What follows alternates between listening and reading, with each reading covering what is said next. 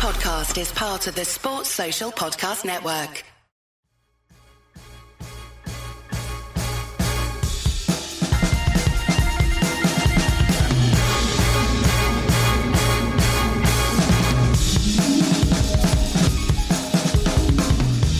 Hello and welcome to the Nat Coombs Show. I'm Mike in the house. It's our Super Bowl preview. Well, one of a number this week, gang. We've got a whole lot of pods coming your way to build up for the big one, and we're leading off with the big guns. I'm Mike on Mahomes and how this offense in Kansas City has changed post Tyreek Hill. We'll talk Jalen Hurts. What a story he is. What are the weak links, if any, in this Philly defense? Key matchups and plenty more. We'll talk Peyton in Denver, some of the other coordinator hires as well. A jam packed hour, loads of your questions too for the mailbag. Let's get straight down to business with the terrific. I'm Mike. I'm Mike. Good to see you. Super Bowl week. We've got a bumper mailbag. You'll be delighted to hear. And plus, that's that's good because you can't tell it's Super Bowl week by my studio. Oh, I know. The sun is blaring through, and it looks yeah, it looks like a, a, a gorgeous yeah. autumn afternoon, winter afternoon there. Um, yeah, let's reveal that sunlight. Oh, there we go. It's it's blaring through for those of you listening to the show. Uh, lots in the mailbag, and the good news is, listeners, that Mike hasn't answered almost all of them on Twitter before recording the show. So that's good. That's good. News. I restrained myself. Hey, we've got a ton to get into. We're going to talk primarily Super Bowl, but I also want to get into some of the big stories that broke since we have last done a show together. it's it's weird, you know, the, the timing of everything is off this year. Mm. The stories are breaking later, and I don't see any problem with teams waiting to announce new coaches and stuff like that. Hmm. especially because oftentimes you might be waiting for somebody who's still involved, like in the Super Bowl, mm. when hmm. there's often good reason for that. You know, it's the whole the whole kind of thing is I have to have my guy in the day after the season ends so he can start rebuilding the team and all that. Every second counts. Yeah, it, it's yeah. It, I don't. I've never really bought into that. It's, it's better to be right than be quick.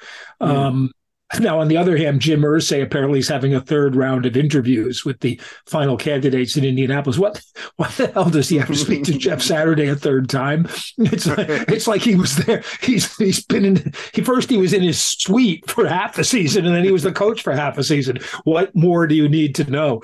Um, so that that can get a little a little ridiculous. Know. What is he asking us? What is he asking Saturday at this stage?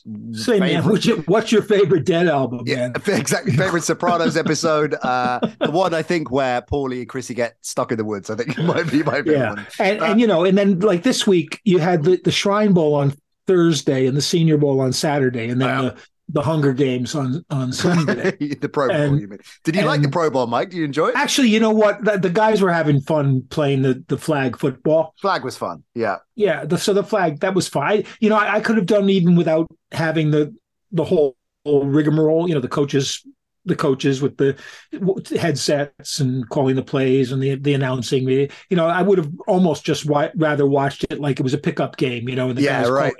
They should have played it in like a sandlot. Ray, but how I, seriously did Ray Lewis take it? That's that was my favorite. yeah, well, Ray Lewis take everything seriously. I think he does. Um, the um, you know, and and I was completely scoffing of the whole thing because I watched hmm. the skills stuff. You know, they baseball's tried it, hockey did it for a long time. You know, you had the I suppose the slam dunk contest was good for a while for the NBA. Yeah, but but basically, it, it, it's it's a travesty of what the event is supposed to be. So at least if you see the players having fun, it, it puts a you know puts a little bit of spice into it. And I, I suppose yeah. Tyreek Hill blocking a pass at the line of scrimmage was, was, its defining moment. Yeah, um, I, I, like the dodgeball. I like the dodgeball. Well, listen, we're not here to talk about that. Uh, the, no, the let's let's talk about the big the big issues. The big issues. Well, we'll talk about all the coaching changes a little bit later on. We'll lead off with the Super Bowl. We'll lead off with. Oh, you just said you were going to lead off with the new the, the big news. No, so we'll get into that later on, Mike. We're going to do concentrate okay. on the Super Bowl. We'll get into that. Okay. I won't go back wanna, and check. I won't go back and check the tape. Robbo will check that, and you're, I guarantee you're the boss. You're the boss. it just you said bit, before we get to the Super Bowl. Another validation that you uh, don't listen to a single. then I distracted you by a, diver- a long diversion. Why break the habit of 15 years? Uh, we will talk exactly. coaching changes. We've got to leave with the Super Bowl. We're not going to spend 20 minutes on Sean bloody Payton at the top of the show. Although I do want to get your take on that. Look, we've got why not? Lot- the NFL does. we got a lot of mailbag. We weaved in, unsurprisingly, uh, to the Super Bowl. Actually, there are one or two questions outside of that as well. So let's start with both quarterbacks. Let's start with their respective health because that is one of the the, the big narratives coming in to the game. Both banged up in the latter stages, uh, of course, of, of the in Jalen Hurts' case, the season, in Mahomes' case, the, the playoffs. Let's assume neither are at full tilt, full pelt coming into to, the big game. Which offense does that affect more? Do you think? Well, to be honest, um, to be honest, I think we ought to assume that they'll both be fully. Uh, but but if you don't, uh, Mahomes already showed he can run that offense pretty well on whatever percentage of his and I don't even believe it was a high ankle sprain to be honest. Mm. You know, I think it was maybe an ankle sprain. I mean, I, which is not to take anything away from you know from the um the pain tolerance it requires to play on that. Um but he showed he could run that. Now the Eagles are more interesting because in um, in the games when Minshew played, their running offense was much less effective for obvious reasons. If if you don't have the extra threat mm-hmm. of the guy you can't account for defensively, you know, because it all boils down in the end to if your quarterback is a runner, you gain a man in the balance between offense and defense. Mm-hmm. De- offense is usually one player down because the guy who has the ball can't block for himself. And they're usually two players down because the quarterback isn't out there doing any blocking. If the quarterback is the runner, you actually are only one player down again. So it, it gives you that that advantage. So if if if Hurts can't run uh, or if Hurts can't you know pass well and they don't want him to run, then that's that's a problem. I thought the I thought it looked like he could run if he wanted to, but they didn't need him to against mm. the Giants. Mm-hmm the passing was more erratic, and I mm. think that the shoulder may still may still have been a problem watching him sky balls. Now, part part of that may be that he hadn't had a competitive game in in four weeks and had been hurt. So yeah, so you know, I I don't know about I don't know about that where where that stands, but to me that would be more of a worry if his passing is erratic because mm. that's one of the big advantages that Philadelphia has against Kansas City and when we're talking injuries, I'm I'm more concerned. The most concerning injury um, injury situation to me um, is whether L'Jarius Sneed gets back mm. and they're not starting three rookies at, cor- at cornerback mm-hmm. this week, o- only two. Because um, to yeah. me, that that's the real that's the real threat.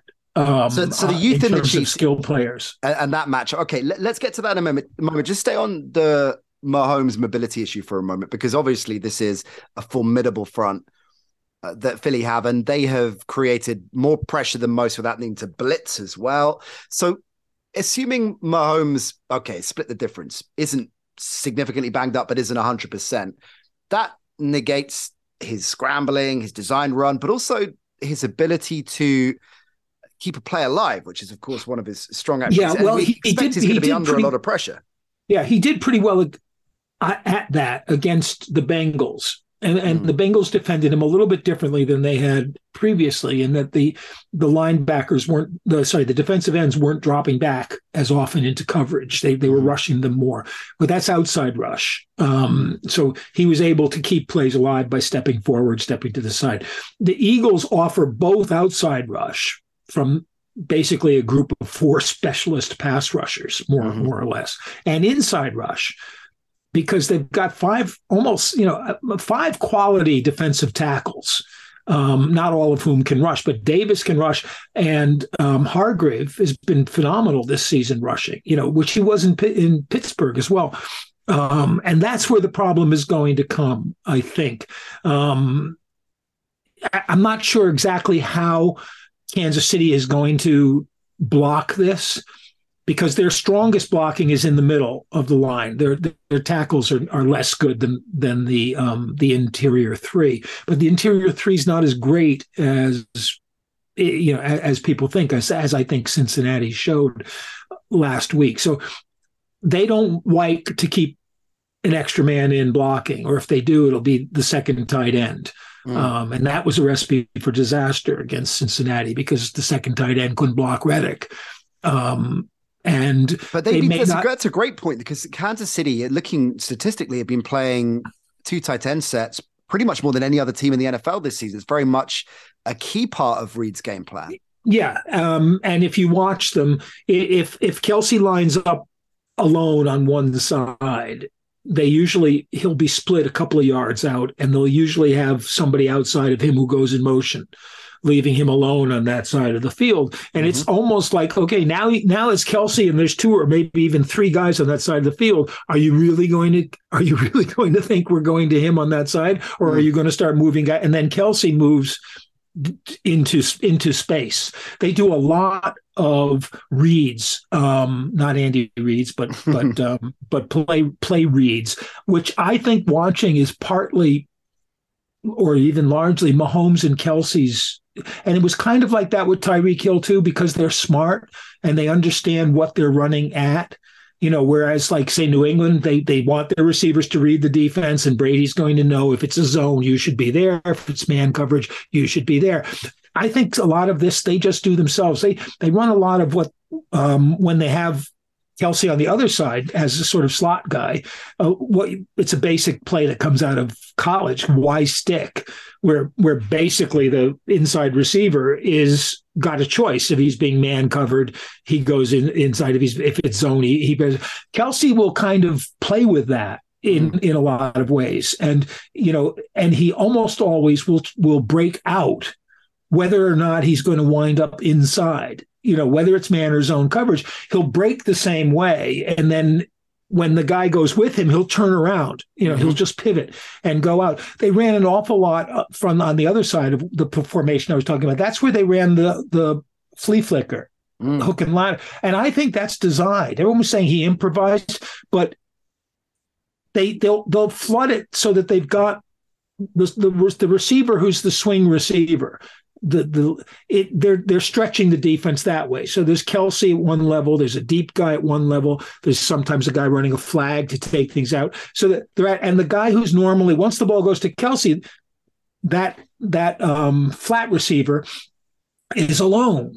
Mm. And it's a perfect setup to run a flea flicker. I think they, they are aware of that because watching the movement of the of the um, the safety valve receiver in the flat, he was going to the ball once it was thrown following the the play. And i think i think they may do that again. I just think what i'm saying is it's it's going to be a it's their their offense doesn't require Mahomes to be perfectly mobile as long as they can get Kelce free. And mm.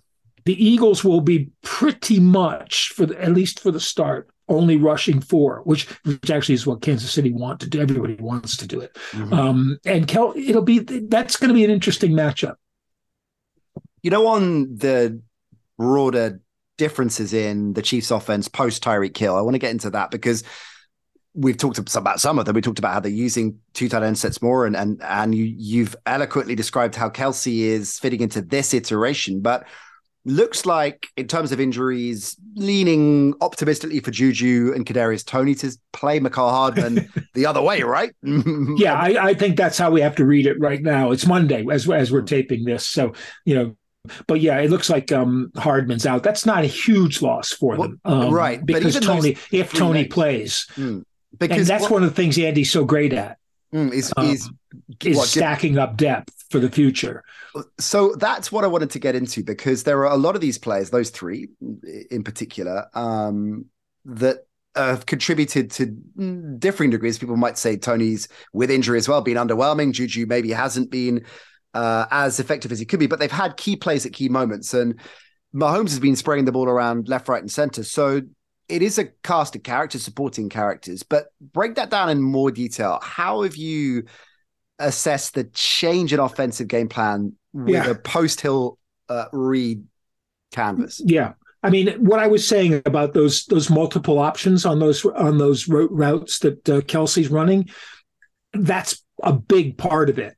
Um, he really, they really are scheming to try to pressure the defense on multiple levels each time. Where whereas when Hill was there, there was a lot of Hill and Hill and Kelce being the two the two crossers, say, um, who who were threatening the defense because they knew the defenses would double Hill and they knew that they would try to double or at least hold up Kelce mm. um, more or less. Now it's kind of like you can name your poison, and Kelce's very hard to double because he gets off the line so well. Mm-hmm. So so really, if if you're dropping a linebacker and playing a safety over him, um, which is generally what teams you know, tend to do.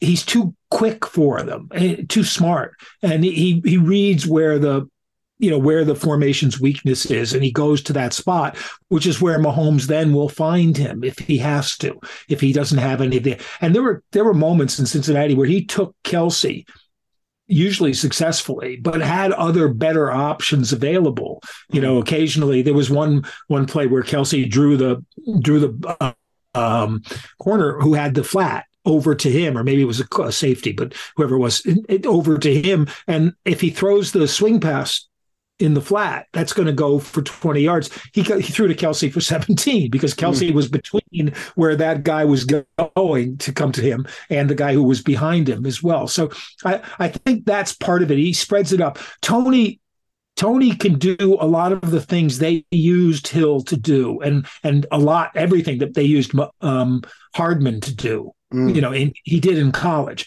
Now the Giants didn't use him well, and he's always hurt. That's the problem. That's why they're they're always they were willing to get rid of him because you know it, what he can do and what he does are two different things. Whenever he's played for the Chiefs, he's been very effective.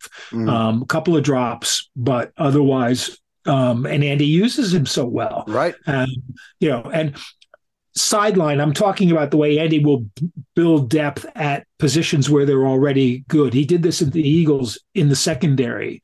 Um, Vincent, you know, who's now an NFL executive, and Dawkins, you know, they were part of a really good secondary, but he was drafting for the future years. Howie Roseman learned all that under Andy. Mm. And Howie Roseman's been pretty good at doing that um, as well, as well as very good at picking up guys. Um, mm. You know, and to me, when they talk about the Andy Road, Road, sorry, the Andy Reid Bowl, it's more than just the three guys or whatever who were left from the lat when the Eagles went to the Super Bowl. You know, last time. Mm. Um, it, it's more. This is Howie Roseman's team. He's built that team kind of in the shadow of what Andy Reid did. Because you remember, mm. he got he got bumped uh, off. You know, he got fired and then rehired. You know, mm-hmm. because you know once Andy was gone, it was like, oh, we don't want to do things that way, and then they brought him back. Bring him He's back in, hugely successful. On on the but, um, firing note, Sirianni was, I think, he was interim or inherited receivers coach, wasn't he, in Kansas City when Reid took over, and and, and Reid gave him the bump, gave him the flick. So wonder how that's gonna be a little bit awkward on uh, on Sunday with those two eras. Reid in Philly something you and I've talked about a lot over the years because despite never having ultimate success, it was an incredible run of year after year creating yeah. a contending team, a playoff run, which is, as we know, not in not a straightforward thing to do. Look at he's had more ultimate success in in Kansas City. Looking at the two uh, eras and comparing them, how has he developed or evolved as a coach? Would you say? I think he's he's absorbed new concepts and become even more creative as a play caller. Mm. This is this kind of stuff I was talking about, um, why stick and all. That. I mean, it's basic stuff, but he's absorbed a lot of those concepts from college. Um, secondly, I think he's more relaxed, which um, younger players relate to mm-hmm. hard for older coaches sometimes to relate to younger players. You know, we we've talked about that with Belichick, for example.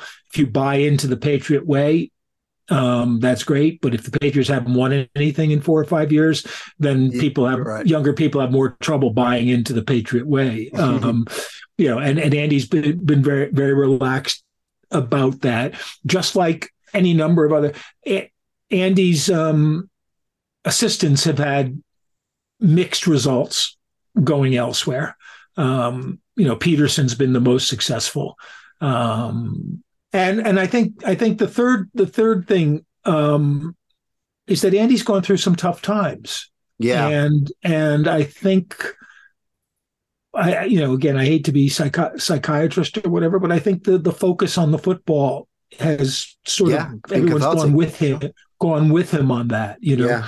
um, it's a great so, point. Uh, Do you think Philly yeah, as well? The fourth, is, I mean, the fourth thing is he has Mahomes. And he has Mahomes. yeah, well, hey, sure. But but that's interesting. It's something we've talked about the evolution of his uh, creative uh, offensive game plan has with McNabb, obviously Vick, and the second uh, coming of Vick to Mahomes. It is the it is one of those uh, moments when at his stage of his career, everything he has built up to that point, being paired and matched and married to this quarterback with these attributes is is, is a perfect storm.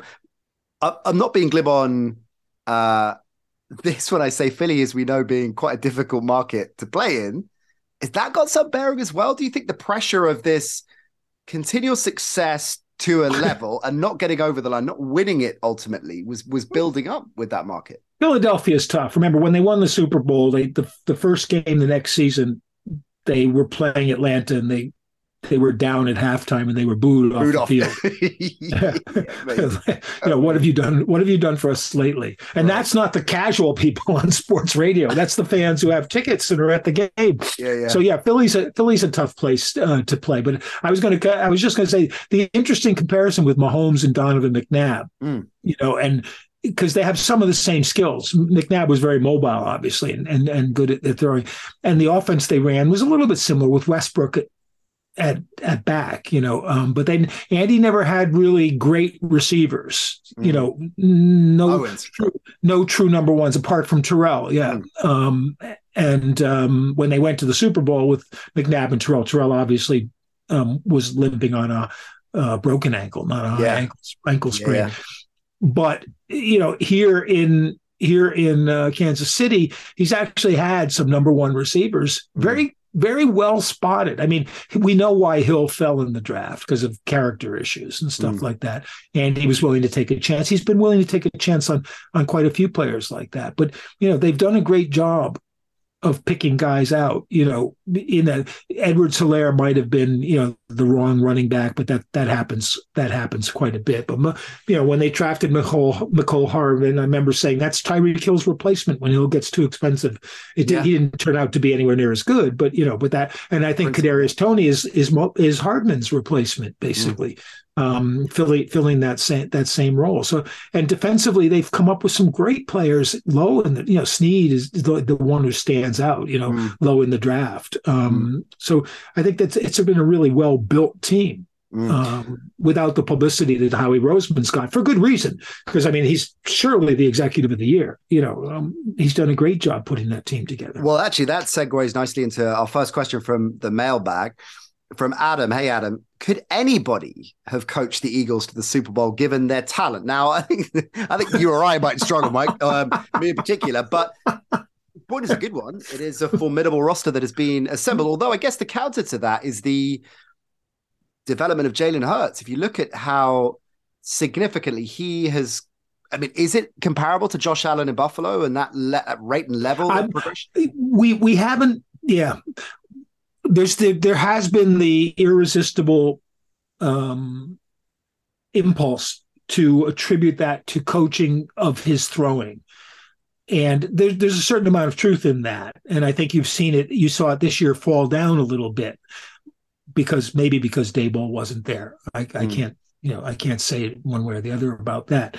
But part of that was also that they directed the scheme to take advantage of Josh, Josh Allen's skills, the things he could do rather than the things he couldn't. And that's what Philadelphia did. They decided at last year at some point that they had a decision to make about Hurts. Do we go ahead with him as our quarterback, or do we start looking for another quarterback of the future? And they had loads of draft picks accumulated and stuff. They decided so many people were. Call- I mean, at the start of this yeah. season, ever yeah. a lot of people were on the fence. Is he even Big question a mark starter, let alone a top ten quarterback? Yeah, so, yeah, yeah. And and they said they made the decision that Hurts is our starter. Okay, if he's going to be our starter, what do we have to do? Mm. Well, they already had put together the best offensive line in in the NFL in the national foot in the National Football League.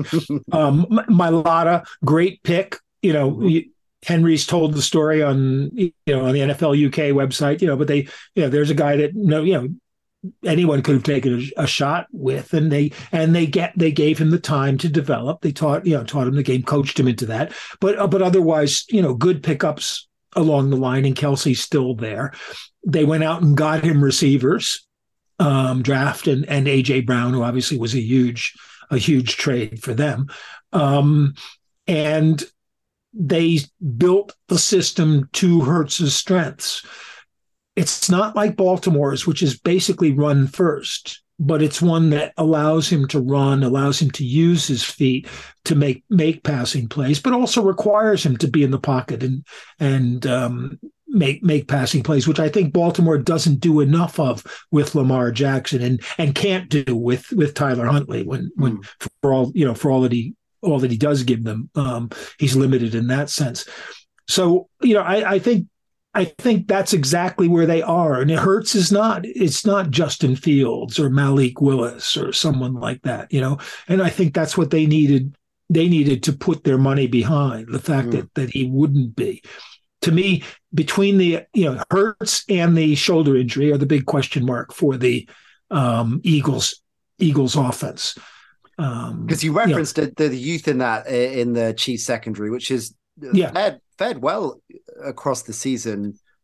They they played remarkably well against the Bengals, who right. are like Philadelphia, have two number one receivers basically, mm. um, and they were lucky that Boyd went out um, in in that game to an extent. But when you watch, they were zoning and doubling a lot. Um, mm. Which means you're taking something away from the rest. And the problem with Philadelphia is you have to respect the run. Um, and uh, Bolton and Gay are good. I think Gay will play. Um, he'd be a great loss as well. But Bolton and Gay are good all round linebackers. Um, but but you know, offensive line, Philadelphia's is better than Kansas City's. Mm-hmm. Defensive line, Philadelphia's is better than Kansas City's. Although no single guy is as good as Chris Jones, mm-hmm. um, and probably Frank Clark is better than any of the ends on on Philadelphia. So um, the, the, the Philly linebackers I thought played really well uh, in in the playoff the, their their playoff games. Um, Edwards was very good. Because um, that of course need, is I mean, an interesting matchup all season long. People look at the surface level stats. They say you can run on this Philly side because well. Early on, for half the season, you kind of could, right? But then with the personnel changes they made, they they changed that up. They were trending absolutely in the right direction for m- most of the second half of the regular season, certainly into the playoffs as well. Looking at this, and I guess Mahomes' mobility comes back into this a little bit as well. Looking at this collective Kansas City run versus the Philly run D, is that an edge to Kansas City? Do you think? Um, I think Kansas Kansas City is going to have a problem with Philadelphia because they're they're so they're so strong up the middle. Mm-hmm. Um, and and what they can do is is force you out of your game, as we saw Cincinnati do a little bit with with the Chiefs. Um, if you're running a lot of if you're running a lot of stuff that's sideways behind the line of scrimmage mm. and you your defensive line is getting two yards of penetration that's going to make that's going to blow those things out um, mm. and that's that's exactly what is going to be the big challenge. Um, you know, it, it's funny because when I like add up things with the game, Philadelphia is the better team. Kansas City have probably two, maybe three players who are better than anybody Philadelphia has, mm. and that that's Mahomes, Chris Jones, Jones. And, and Kel and Kelce. Mm um, at the skill positions. So that's really the balance for me. Is is can can that can and Andy that Reid? Would you throw Andy Reid in that mix as well? I mean, better coaching, probably. I mean, he's been there. You know, he's been how, there before. How important um, is that? You know, because we hear it every time when there is a. I mean, there's a massive gap in experience between the two, not just in terms of experience of situations and games like this, but but literally in years. And it always gets trolled, uh, trolleyed out when you have uh, a bit a mismatch in terms of that degree. But how important do you think it is? Or even if you bring this to a lot of the talk of Hurts, first Super Bowl, but of course two national championships and the particularly significant second one for Alabama is benched and Tua comes in, and that puts a whole lot of uh, of of uh, chain and uh, chain events into effect. So, do you place a lot of stock in it, Mike, or is it overblown as a narrative? Um, I think it's a, usually a little bit overblown. Um, you've sometimes seen guys come out very tight teams teams come out very Yeah. tight as well as well as individuals. But I'm not sure. I'm not sure that the added experience helps the guys Changes who don't have it in terms of, Sure. of type. And it's nothing like a college championship game, you know. Um, partly because the teams are. This is this is one of the most equal ones. I you know in the last few years Mm. where the I mean the betting switched back and forth Right. and and I know it's it's kind of injury reports and Mahomes kind of you know they they saw Mahomes at practice and then the, the line changed and then they came to their senses and the line changed back and you know um, because Philadelphia on paper is the better team they should Yeah. be the favorites in this game. Um, uh, I keep thinking back to the, the Super Bowl in Minnesota where you know the Patriots were the favorites. I kept saying to everyone, Philadelphia is the better team Yeah. you know, Philadelphia should be the favorites, but but they're not because of Brady and Gronk and Belichick, you know, and and we're kind of in the same situation now, except that Kansas City aren't the favorites, but you know, but it's a very tight, a very tight margin. Um, But but Philadelphia to me are clearly the better full roster, Mm. um, and the question is, can the can the top players take Kansas City above it, or you know, or or maybe when if you're trying too much to stop them, can somebody else do it? It's kind of the way I'm leaning right now. Yeah. but that's kind of emotional, um, an emotional uh, kind of response. I'm the guy I worry about most is Jonathan Gannon, basically. Mm. Um, and I'm I'm worried that he's going to try to control or contain the Kansas City offense in a way in a way that's going to get burned once or twice in in that game. And and the last Also, thing he, too what? Too gutsy? I mean too no no not gutsy enough. I mean too Oh, playing too okay. too far too far too back. conservative? then- ah, yeah, okay, too conservative, and then somebody makes a mistake, or Mm. or you know, or they find a seam, or you know, something like that happens. And the Eagles haven't had to play catch up very much this year.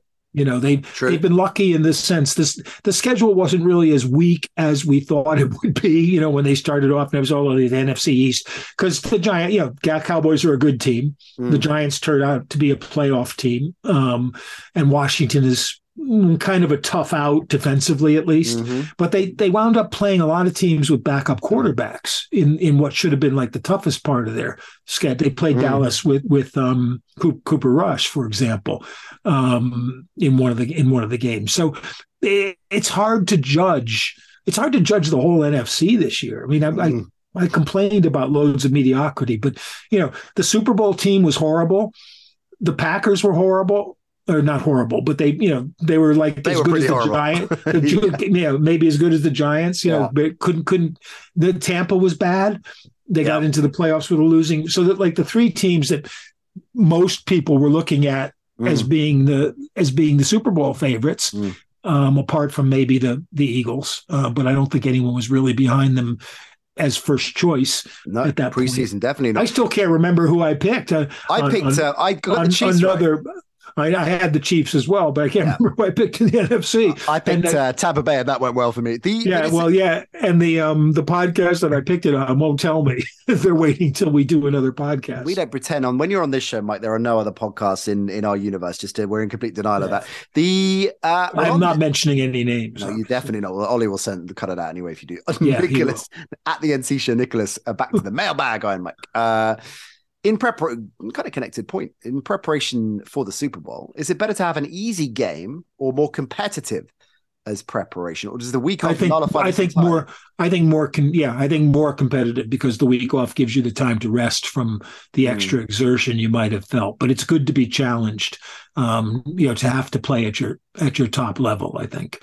Um, you know, Yeah. I, I never I never liked the idea of resting your starters in week seventeen, and then you get the used to be and- 17 yeah, if 18. you had the buy because Yeah, yeah yeah. because i thought you you just wanted to keep them relatively sharp yeah unless they, yeah, they're properly banged up. Uh, interesting point though. Um, let's stay on the mailbag for a moment. Split too. because- Yeah, okay, if that's all right. Uh, let's go a little bit left field. Uh, well, let's away from the X's and O's for a moment. Yeah, it's been been our MO Jim- for the jim rice or barry bonds Not that kind of left field. stan Uh, musial Stop it. Rich Stone. Hey, Rich. Your ideal halftime show. I love it. We want to get into it. Has it changed, Iron Mike? is Stormy Daniels is Stormy Dale, Daniels in it or isn't Stormy she? Dan- well, presumably she'd have to be one of the guests that they wheel out with other artists. I think just her holding the stage for 15 minutes would be a yeah. well. I mean, it's doable. The okay, so let's put let's set the parameters first of all. You're allowed any artist live or live or dead so you can you can well they usually they usually snap up the dead ones before i can get to them just wheel out the holograms and go down that road yeah so it doesn't it can be a yeah, you can you can blend reality a little bit here. I'm Mike. So you See, Willie Nelson won an Emmy apparently. Willie Nelson did, did he? Yeah, an at, Emmy, 80, Grammy, at 80, Grammy. at 80, a Grammy. Sorry, Grammy. at 80, at 89. No, legend that he is. Tony Bennett. You know, no, I wouldn't. I like an oldies. I quite like this idea. So Bennett one of my Nelson one of my favorite jokes. Was, mm. One of my favorite jokes, which I first heard in New Hampshire, was what's what's eighty feet long and has three teeth.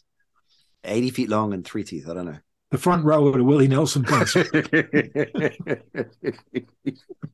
it's a goodie. It's a goodie. Come um, on, who are you having? Who am I having? Who am I having? Um, all right. Well, I, would like to. I'd like to see. I mean, most of my most of my guys now are all in their seventies, and that's okay. Well, yeah, okay. So that's another fair point. You, prime, you, you could pick them prime. You yeah, could say, I would like to. I'd like to see the Kinks have okay, have Brian Kinks.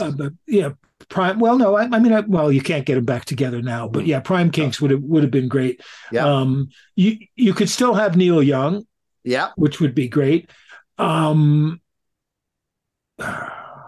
in the in the prime, I you know I would have loved to see like a, a band like Booker T and the MGs, Ooh, um, or or the you know the Stax Revue or or something like that. Jason Isbell, modern days would would be really nice. I mean, I can't think of anybody specifically associated with Phoenix for this one, but you mm. know, you know, if if it were in New in uh, New York or Miami or Detroit. You know, you you. you Well, next year's Vegas, so that could that's a catch-all for any artist. yeah, well, they should get you know it should be like Penn and Teller, Penn and Teller for the halftime show. Those, magician, those magicians with the with the snow leopards. I would. Oh, Siegfried, Siegfried and Roy. That's what I was reaching for. Oh, let's go. Siegfried. Didn't want to yeah, Siegfried fat, get Fat Elvis. You know. Um, um, but yeah, that, that's my kind of you know maybe some of those hmm. grunge bands, not grunge, um, sort of alt country bands I liked uh, so much. Who are, um, Who are we thinking? Um, Uncle Tupelo, um, Wilco. Wilco. I was going to uh, say Wilco. I thought you were going on the Wilco. They're they're from the same you know same yeah. group. I just saw Jeff Tweedy who was in uh, Uncle Wilco and then had mm. um, Son Volt was his band. Um, but he's written a book about how to write a song, which was very oh. interesting. I read it while I was standing in the bookstore. were you also writing a song as you were reading it? The um, yeah. I like I like the sound of all of those. Wilco, you've always been on that tip. That's a goodie. I the hold steady. I think would would would roll. Yeah. I love that, and also Warren G because I feel for Warren G because he must have been watching the halftime show last year and thinking what what yeah. do I need to do to be on stage? you, you know who would be a great halftime show and I would be all behind it, and you, and you could get them in as they are. Maybe add a couple of musicians just to give them something to play over the twelve um, minutes or whatever. Pat Metheny would, would be a great uh, Super Bowl concert, and, and everybody in America would be saying, "Who is this guy? Who the hell is this guy?" Uh, um, uh, forget uh, Jay Z. I'm going to reach out to Commissioner Goodell and get you the gig for next year. But hey, it's Vegas. Like I say, it's Vegas. I mean, there's so much we could do with the Vegas one. Usher, he's got a residency in Vegas. I know you're a big Usher fan. Uh, let's nice. Okay, let's stay with this. Um, wasn't Anne Murray big in Vegas for a long time? Anne Murray? Who's Anne Murray? Yeah, exactly. okay, thanks. Uh, James Gregory at at hey, that's for me to ask you about a reference to saying something. James Gregory at the NC show. Which Super Bowl do Nat and Mike consider the best of all time and Ooh. why? Oh gosh. Ooh. Well, I mean, it has to be it, for me, it has to be the Patriots comeback because I was there and it was, you know, you know the story here with our friend Phil Spooner, Phil, the producer. Shout out, Phil. Uh, it, at every stage of that game, Phil and I, and, and I genuinely telling the truth. At every stage of that game, the further they went behind, we kept saying, I, I, they're, they're, they're still in this. still in this. It never felt. It's one of the strangest sensations that in almost any other sport, any other teams, any other situation, a team that is that far in the hole, playing that badly, that there is no there is no way back. And yet hmm. it never felt like they were that's how, it.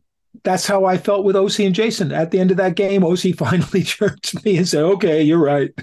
he's the best of all. He's the best yeah. of all time." Yeah. yeah. So they're yeah, not out. They're not out of it. Um, the um, they, it's it's up there. You know, the funny thing is, after what 15 years of doing football in Britain, in hmm. 2007, I finally got to do a Super Bowl time which was with the BBC. Mm. And every Super Bowl since then, apart from the one in New York with Baltimore and Denver, yeah, has, has been a really good game. And that yeah. was a tough one too, because Terrell Davis was up in the studio with me and Colin. And it, when you got your team is being is being blown out of the game, and you have to spend the last forty minutes playing oh, the Seattle Denver game. Sorry, yeah, it's a the Seattle, yeah, Seattle yeah, Denver game. Yeah, yeah, um, yeah. That was a tough one in New York, but you know, the first of those was the Eli Manning um, Giants' first win over the undefeated Patriots, which was yep. pretty good. And and I also liked the the Giants' win over Buffalo in the first of the Buffalo's four mm. losses because it was tactically a really good game. You know, was, I was sitting there trying to figure out what it is that the Giants are doing to stymie Buffalo's offense through most of the game.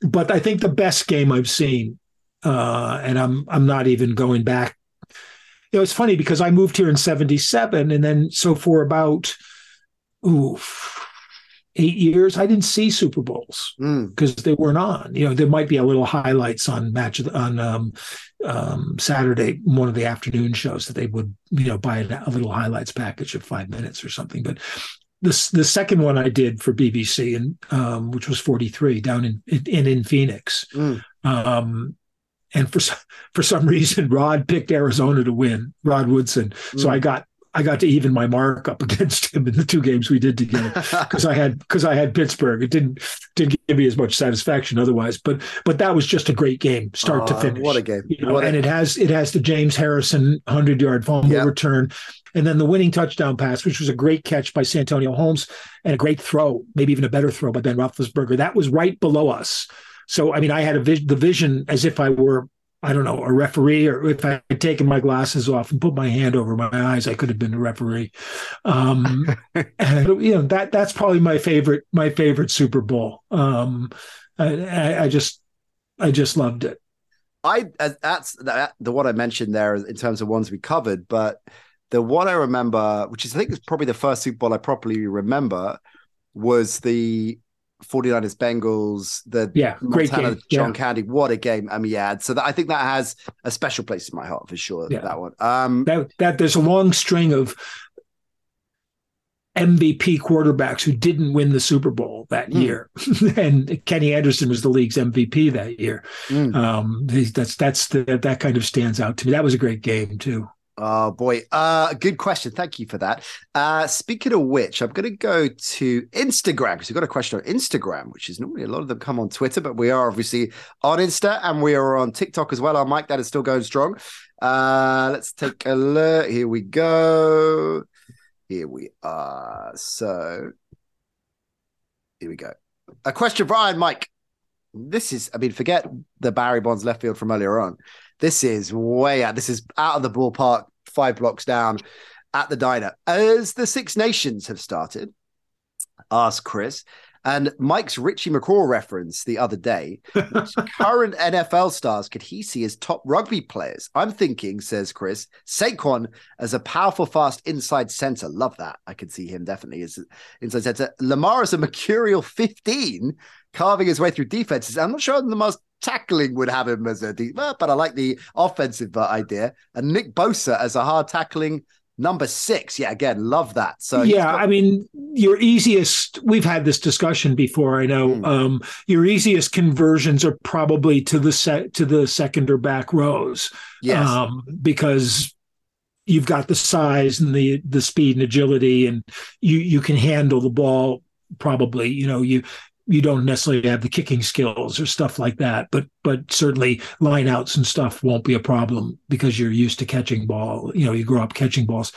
Um, up front's a little. I remember you and I had this with Brian Moore one night on yeah on, uh, yeah, yeah, yeah. on the show. You know, the differences in playing in the front row is to playing line line and and then the problem the problem with backs is is more or less the kicking skills um, you know that that you don't that you don't have, um, and because you're usually starting in motion, it's it's I would think easy for American football players to get the running part of it because mm. you get the ball while you're moving as opposed to coming out of a stance and stuff like that. So, you know, what's his name from, from Australia, the rugby league player?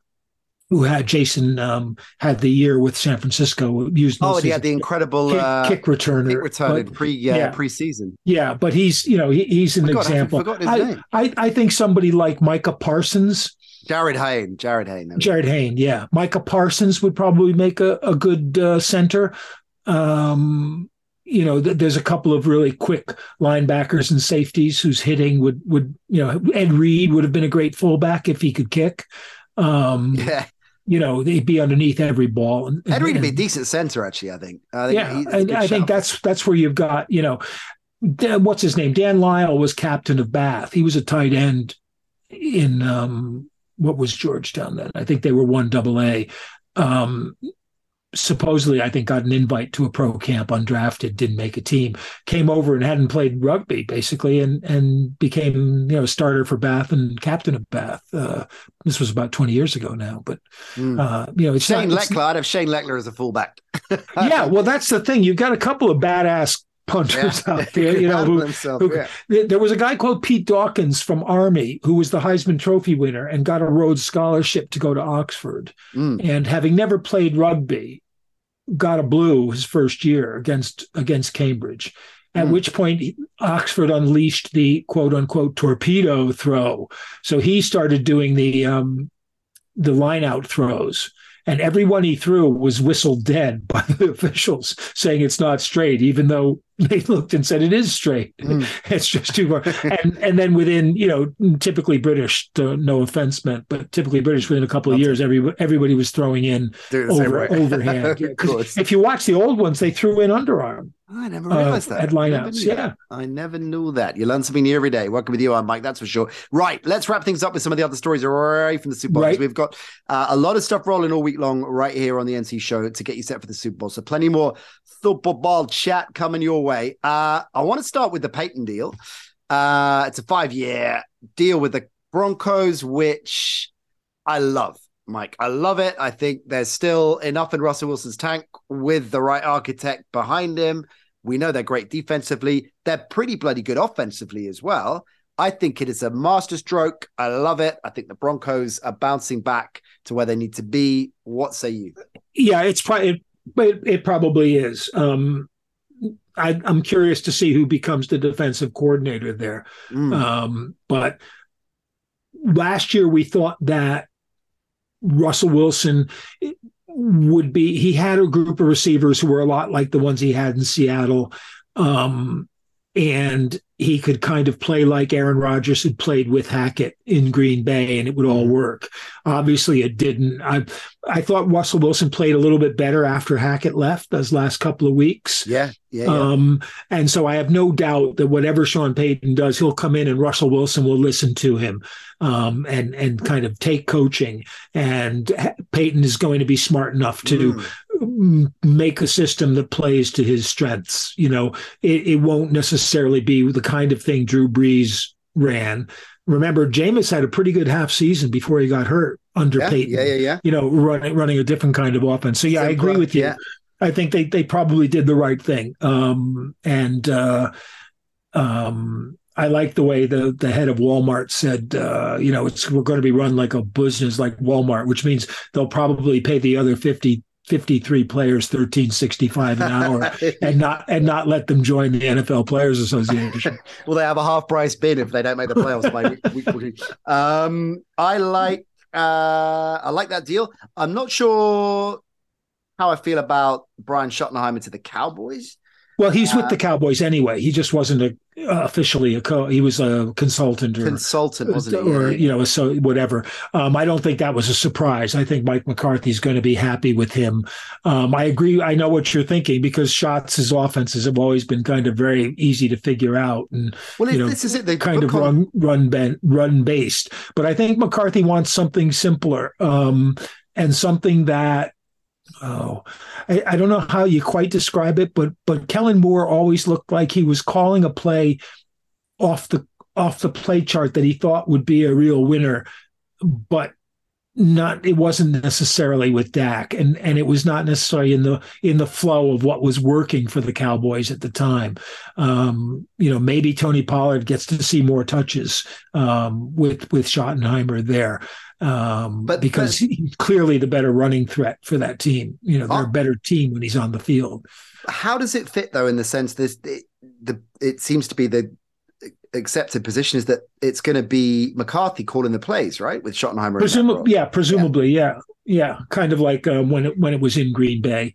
Um, underwhelming decision, like with, for the Cowboys to. Well, yeah, Kellen Moore's fall from grace because it, Kellen Moore and that juxtaposition of hipster young offensive guy offset against a more experienced Super Bowl winning head coach. Now they just feel they're stepping, lurching further and further into a kind of old school mechanic. I'm not sure. I'm not well, sure. Two, two years ago, um, Kellen Moore was going to be yeah. hired, you know, by yeah. somebody as a head coach or whatever.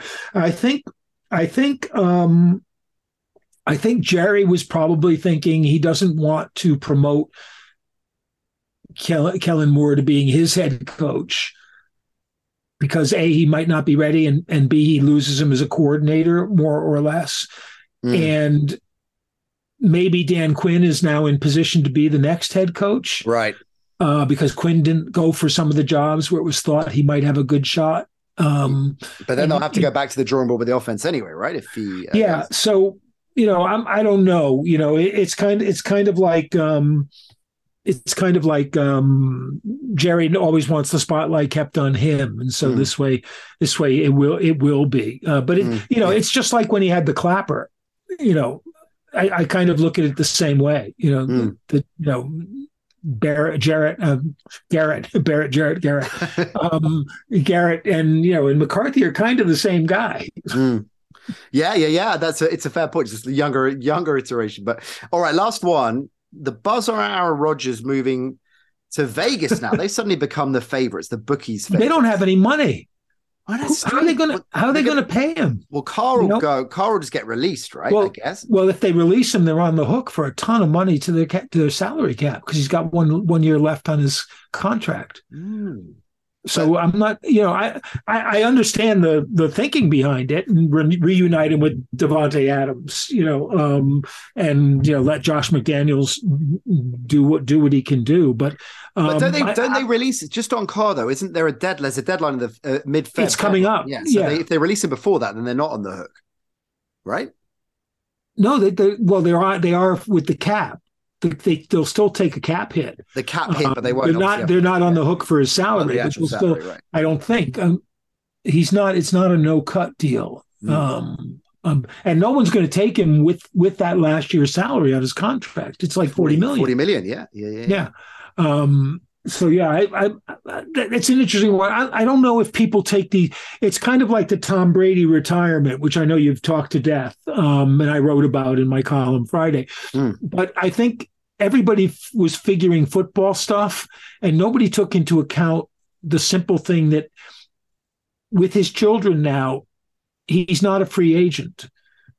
Since mm. the divorce, he sees the children, whatever the terms of the divorce agreement dictate he has to see them, which means he can't necessarily go somewhere else to play football. Mm. And ever and ever since Miami was fined for tampering with him, he can't go to Miami. Mm. Um, Tampa's probably even now too far away. If he does, you know, if he's supposed to have the kids and they're in school in Miami, mm. you know, he can't have them and be in Tampa at the same time. Right. And I don't, you know, unless that was in the divorce agreement, but I suspect it probably wasn't. Yeah. So you know, so I think that to me is probably the main factor in the whole Brady retirement thing was mm. is the divorce, but specifically the effect of the divorce mm. on his kids. It's a really interesting point. Uh, and what we hadn't got into on the show. So I like the insight, uh, Mike. Uh, you mentioned patreon.com forward yeah. slash Mike Carlson FMT. Just want to see, I, I, saw that um, Ejiro has been hired by the Panthers as defensive coordinator. Oh, talk, talk to us um, more about that. Well, you know, he was Denver's coordinator. He was mm-hmm. he was considered for a couple of head coaching positions. I kind of thought that he might go somewhere like um, San Francisco, but I think they, I know they were talking to Steve Wilks, which seemed like an obvious move for them to make as well. Yeah. Um, but he's so now Frank Reich is, you know, is the um, head coach and and Evero's the defensive coordinator, yeah. and I think that's a pretty good you know mix. Because again, I I thought I can understand taking Reich as your head coach. Mm. Um, but I thought that Wilks had done a good enough job with that team to to deserve to stay on. Um, so you know, yeah. so I think whoever gets him is him. yeah, and he's yeah. a good defensive coordinator. No, no yeah. question, no question about it. Yeah, it's a decent. Uh, the future's looking brighter for Carolina. I think it's fair to say, given the the moves over the last month or so. Brilliant stuff. Ian Mike, uh, always a pleasure catching up with you, bud. Yeah, which game are you doing for Super Bowl Sunday? Uh, which game am I doing for Super Bowl Sunday? I don't know. What? Uh, I think it's another rerun of the Pro Bowl. I might, I might watch. I might watch that. Uh, yeah, I might. Oh, I might. I might. Yeah. I, I, might cover it. I might cover well, it. Well, yeah. Okay, I'll be down the Wapping Tavern hosting a uh, Super Bowl party if you happen Ooh, to be nice in, in Wapping. Uh, yeah. yeah. I'll swing by and say hi. Brilliant stuff, Carlson. Look after yourself, bud. Okay, you too. Have a good Super Bowl week. It's just super. Lovely stuff from Iron Mike. Uh, he'll be back Monday, which means next Monday. Oh, I don't want to say it, gang. I don't want to say it. It means the season will be done, but we won't be. We are rolling all through the off season. You can guarantee it. And we've got a lot of very exciting things coming your way. I promise you, you will not want to miss a trick. But before all that, let's not get ahead of ourselves. It's Super Bowl week, we got a ton of stuff coming your way. Propo on the ground out in Arizona. He'll be checking in with us soon. We got some very special guests lined up as well as we get you set for the big game. So keep it locked in right here on the NC Show. We'll see you next time. Bye for now.